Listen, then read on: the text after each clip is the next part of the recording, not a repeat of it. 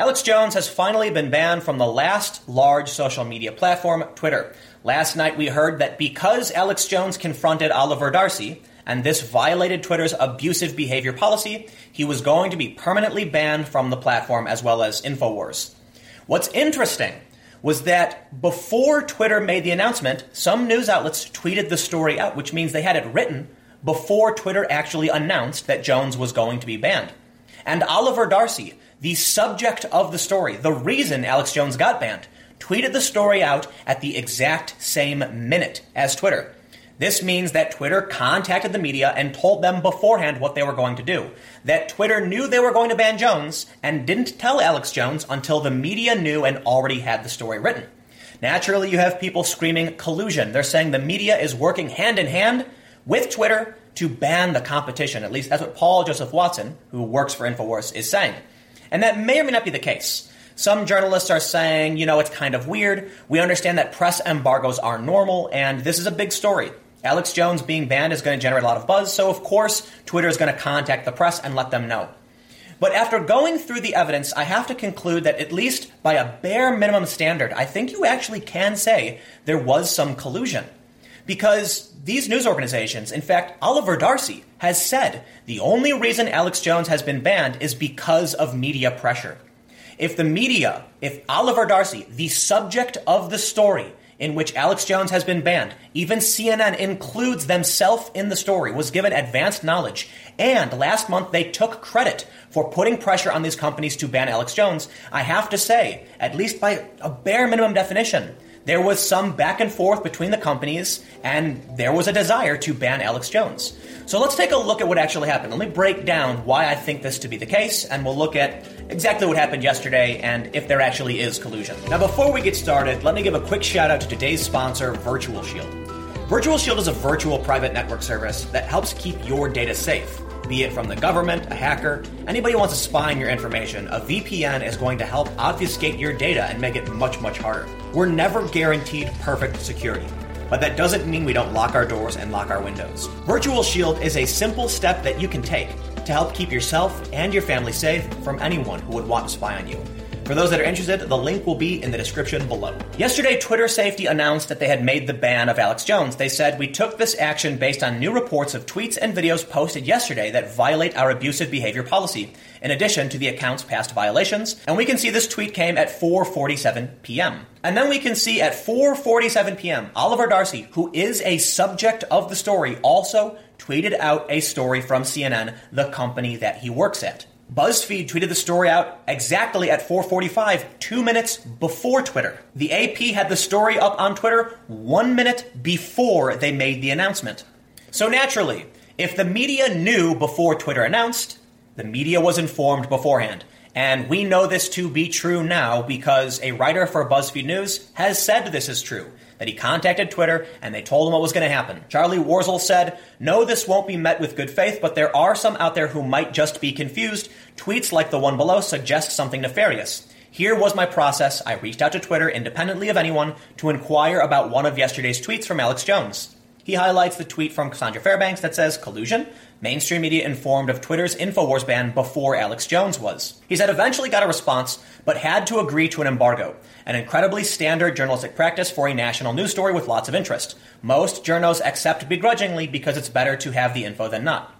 The reason for embargoes is often that it gives reporters a chance to question and also write a story with a bit of time to make sure no facts are flubbed by rushing. In this case, I had about 40 minutes to put together a story with context. So, yeah, honestly, nothing nefarious. But some people don't know what embargoes are, and it's on reporters to help give context. All the heads up, which again is a thing that is reasonably common, did was allow me time to double check my facts and add context on a high interest story. So, while definitively stating there is collusion is a bit hard to do, I mean, collusion implies there was some kind of secret act between the two groups that was going to cause harm to somebody, or it may be illegal. But there was some exchange between them. Oliver Darcy said a month ago that it was only after the media continually pressed these companies did they actually start to enforce their own rules. On August 6th, Oliver Darcy said, Important to note that tech platforms did not enforce their own rules and take action against Alex Jones InfoWars on their own accord. It took media outlets to point out for weeks that InfoWars was skirting the rules on these tech platforms for them to enforce own standards. The, Alex Jones had been violating these standards for, for some time. Yeah. Um, and they only actually took action after weeks of media pressure, after weeks of the media outlets saying, you know, you say that this would violate your standards, so why is this still being allowed to be posted? Later in the afternoon, he said Twitter spokesperson says that neither InfoWars nor any other associated accounts are currently in violation of Twitter Periscope rules. I don't think it's strange that Twitter notified the press. Honestly, I lean towards nothing nefarious. The issue is that Oliver Darcy has been putting pressure on these companies repeatedly. Personally, I kind of lean towards it may be an inadvertent low level form of collusion. And the reason for it is if you go on Twitter and search for racist death threats, it will only take you a few minutes to find several. And I'm not going to show them because I will probably get in trouble on, on YouTube. So I did a search. And yes, I found people posting racial slurs and death threats from days ago. In fact, during the hearing in DC, a, a congressperson showed Jack Dorsey posts uh, from drug dealers that were actually offering to sell drugs. How is it that all of these can remain on the platform, but for some reason Alex Jones is singled out? Well, as Oliver Darcy said, it was media pressure. So then, isn't it strange that media pressure got Alex Jones banned from various platforms, and then after Alex Jones confronts Oliver Darcy, Twitter announces they're going to ban Alex Jones for his confrontation of Darcy, and they tell Oliver Darcy and CNN beforehand to me, that sounds like they were working behind the scenes, sharing information, and targeted somebody who isn't the worst offender on Twitter. Now, it could just be that Alex Jones is high profile, he's an easy target, and yes, maybe it's just simple media pressure, and Twitter was backed into a corner and had to do it because they were facing bad PR. But the point is, Twitter gave advanced knowledge to a subject in the story. Look, if groups like Hamas and specific branded Antifa cells and people like Louis Farrakhan are still on the platform, and Twitter says offline behavior counts, you know, towards whether or not they'll ban you. That they've removed verification from certain individuals and not their counterparts on the left. That conservatives have been shadow banned from auto search and, and their counterparts on the left haven't. Though, yes, there are people on the left who get banned. Because Jack Dorsey says in this hearing they make mistakes constantly, I have to wonder if it's not just on purpose at this point. Let's look at this example. Hamas movement, Hamas Info EN. Hamas is a Palestinian movement that resists the Israeli Zionist occupation and aggression. We struggle for equal rights for all in Palestine and this has 74,000 followers. They say it's the official count. I don't know if it is. It's not verified, but I'm not surprised it's not verified. But what is Hamas defined as according to many Western governments? It is regarded either in whole or in part as a terrorist organization by several countries and international organizations. The US considers Hamas to be a terrorist organization. You then have someone like Louis Farrakhan, who goes on anti Semitic racist conspiracy theories off platform. Twitter says that off platform behavior counts as to whether or not they're going to ban you. So why are they allowing the Taliban? Why are they allowing Hamas? I have to imagine it's on purpose. Because if Twitter was doing a blanket enforcement of its rules, I wouldn't be able to find racist death threats. I wouldn't be able to find people accidentally not being banned when they threaten Dana Loesch's family. And I have had people threaten me physically I have had people tell me that if I go and cover a story, they will steal my phone, they will physically attack me, they will they will pin me down and steal my backpack. And when I report this to Twitter, Twitter does nothing about it. Candace Owens puts out a tweet, she gets banned, even though she uses a very similar language to what Sarah Jeong used. And she says the point is specifically to highlight the bias. And Twitter bans her and then says, oops, it was a mistake. Dana Loesch has her family threatened. Twitter doesn't ban this person, later comes back, oops, it was a mistake. When Congress confronts Jack, he says, We make mistakes. But how often do you make mistakes? How, how long are these mistakes going to keep happening? And then you have to try and convince me that you think Alex Jones is a bigger threat because he confronted Oliver Darcy than Hamas, than the Taliban, because those accounts are still active, and that's apparently okay. And yes, you might argue, but Tim, Alex Jones made a direct statement. He did an action. And Hamas and Louis Farrakhan and these other extremist accounts don't use Twitter in this way, so they're allowed to stay.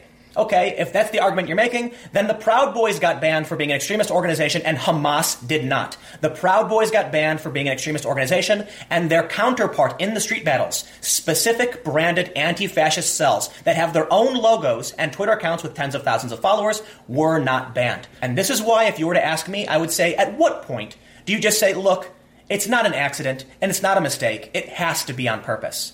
And I, I, it might not be a grand conspiracy where Jack Dorsey is sitting there saying, let's, let's burn down InfoWars.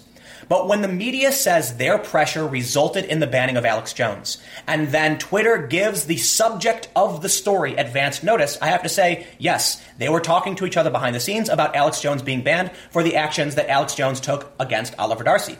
Maybe Oliver Darcy and CNN are the ones who actually reported him, or maybe it was just that because many news organizations asked about the tweet, it was essentially reported. It might all be one big accident, but the dominoes fall into place, and whether or not it's on purpose, Twitter took action against Alex Jones because of pressure from the media, and they gave advanced notice to the actual subject of the story. At what point do you say that is collusion? I don't know. I can't accuse them of anything, and maybe it's all just one big dumb political game, and Twitter is really just bad at what they do. But if the mistakes are going to keep happening, if every day it's a new mistake, I have to say, okay, at some point, you're willfully inept. You're just not willing to actually fix any of these problems. But let me know what you think in the comments below, and we'll keep the conversation going. It's hard to definitively say collusion, but I have to, I have to say it again. If Hamas and the Taliban are actively posting on Twitter but you think the Proud Boys are an extremist organization, you you are really really bad at what you do, or it's on purpose. So what do you think? Is it on purpose? I think at this point we can only say yes because they gave foreknowledge to the media companies that claim to be putting pressure on the media companies to ban Alex Jones. How much? What, what else do you say? I mean, short of Twitter saying we did it on purpose and we worked with media companies, I don't know what else you can do. But at some point, you have to say, hey guys, if you're talking to each other behind the scenes and the media has admitted they're the ones putting pressure on the companies to ban people, it sounds like you really did collude.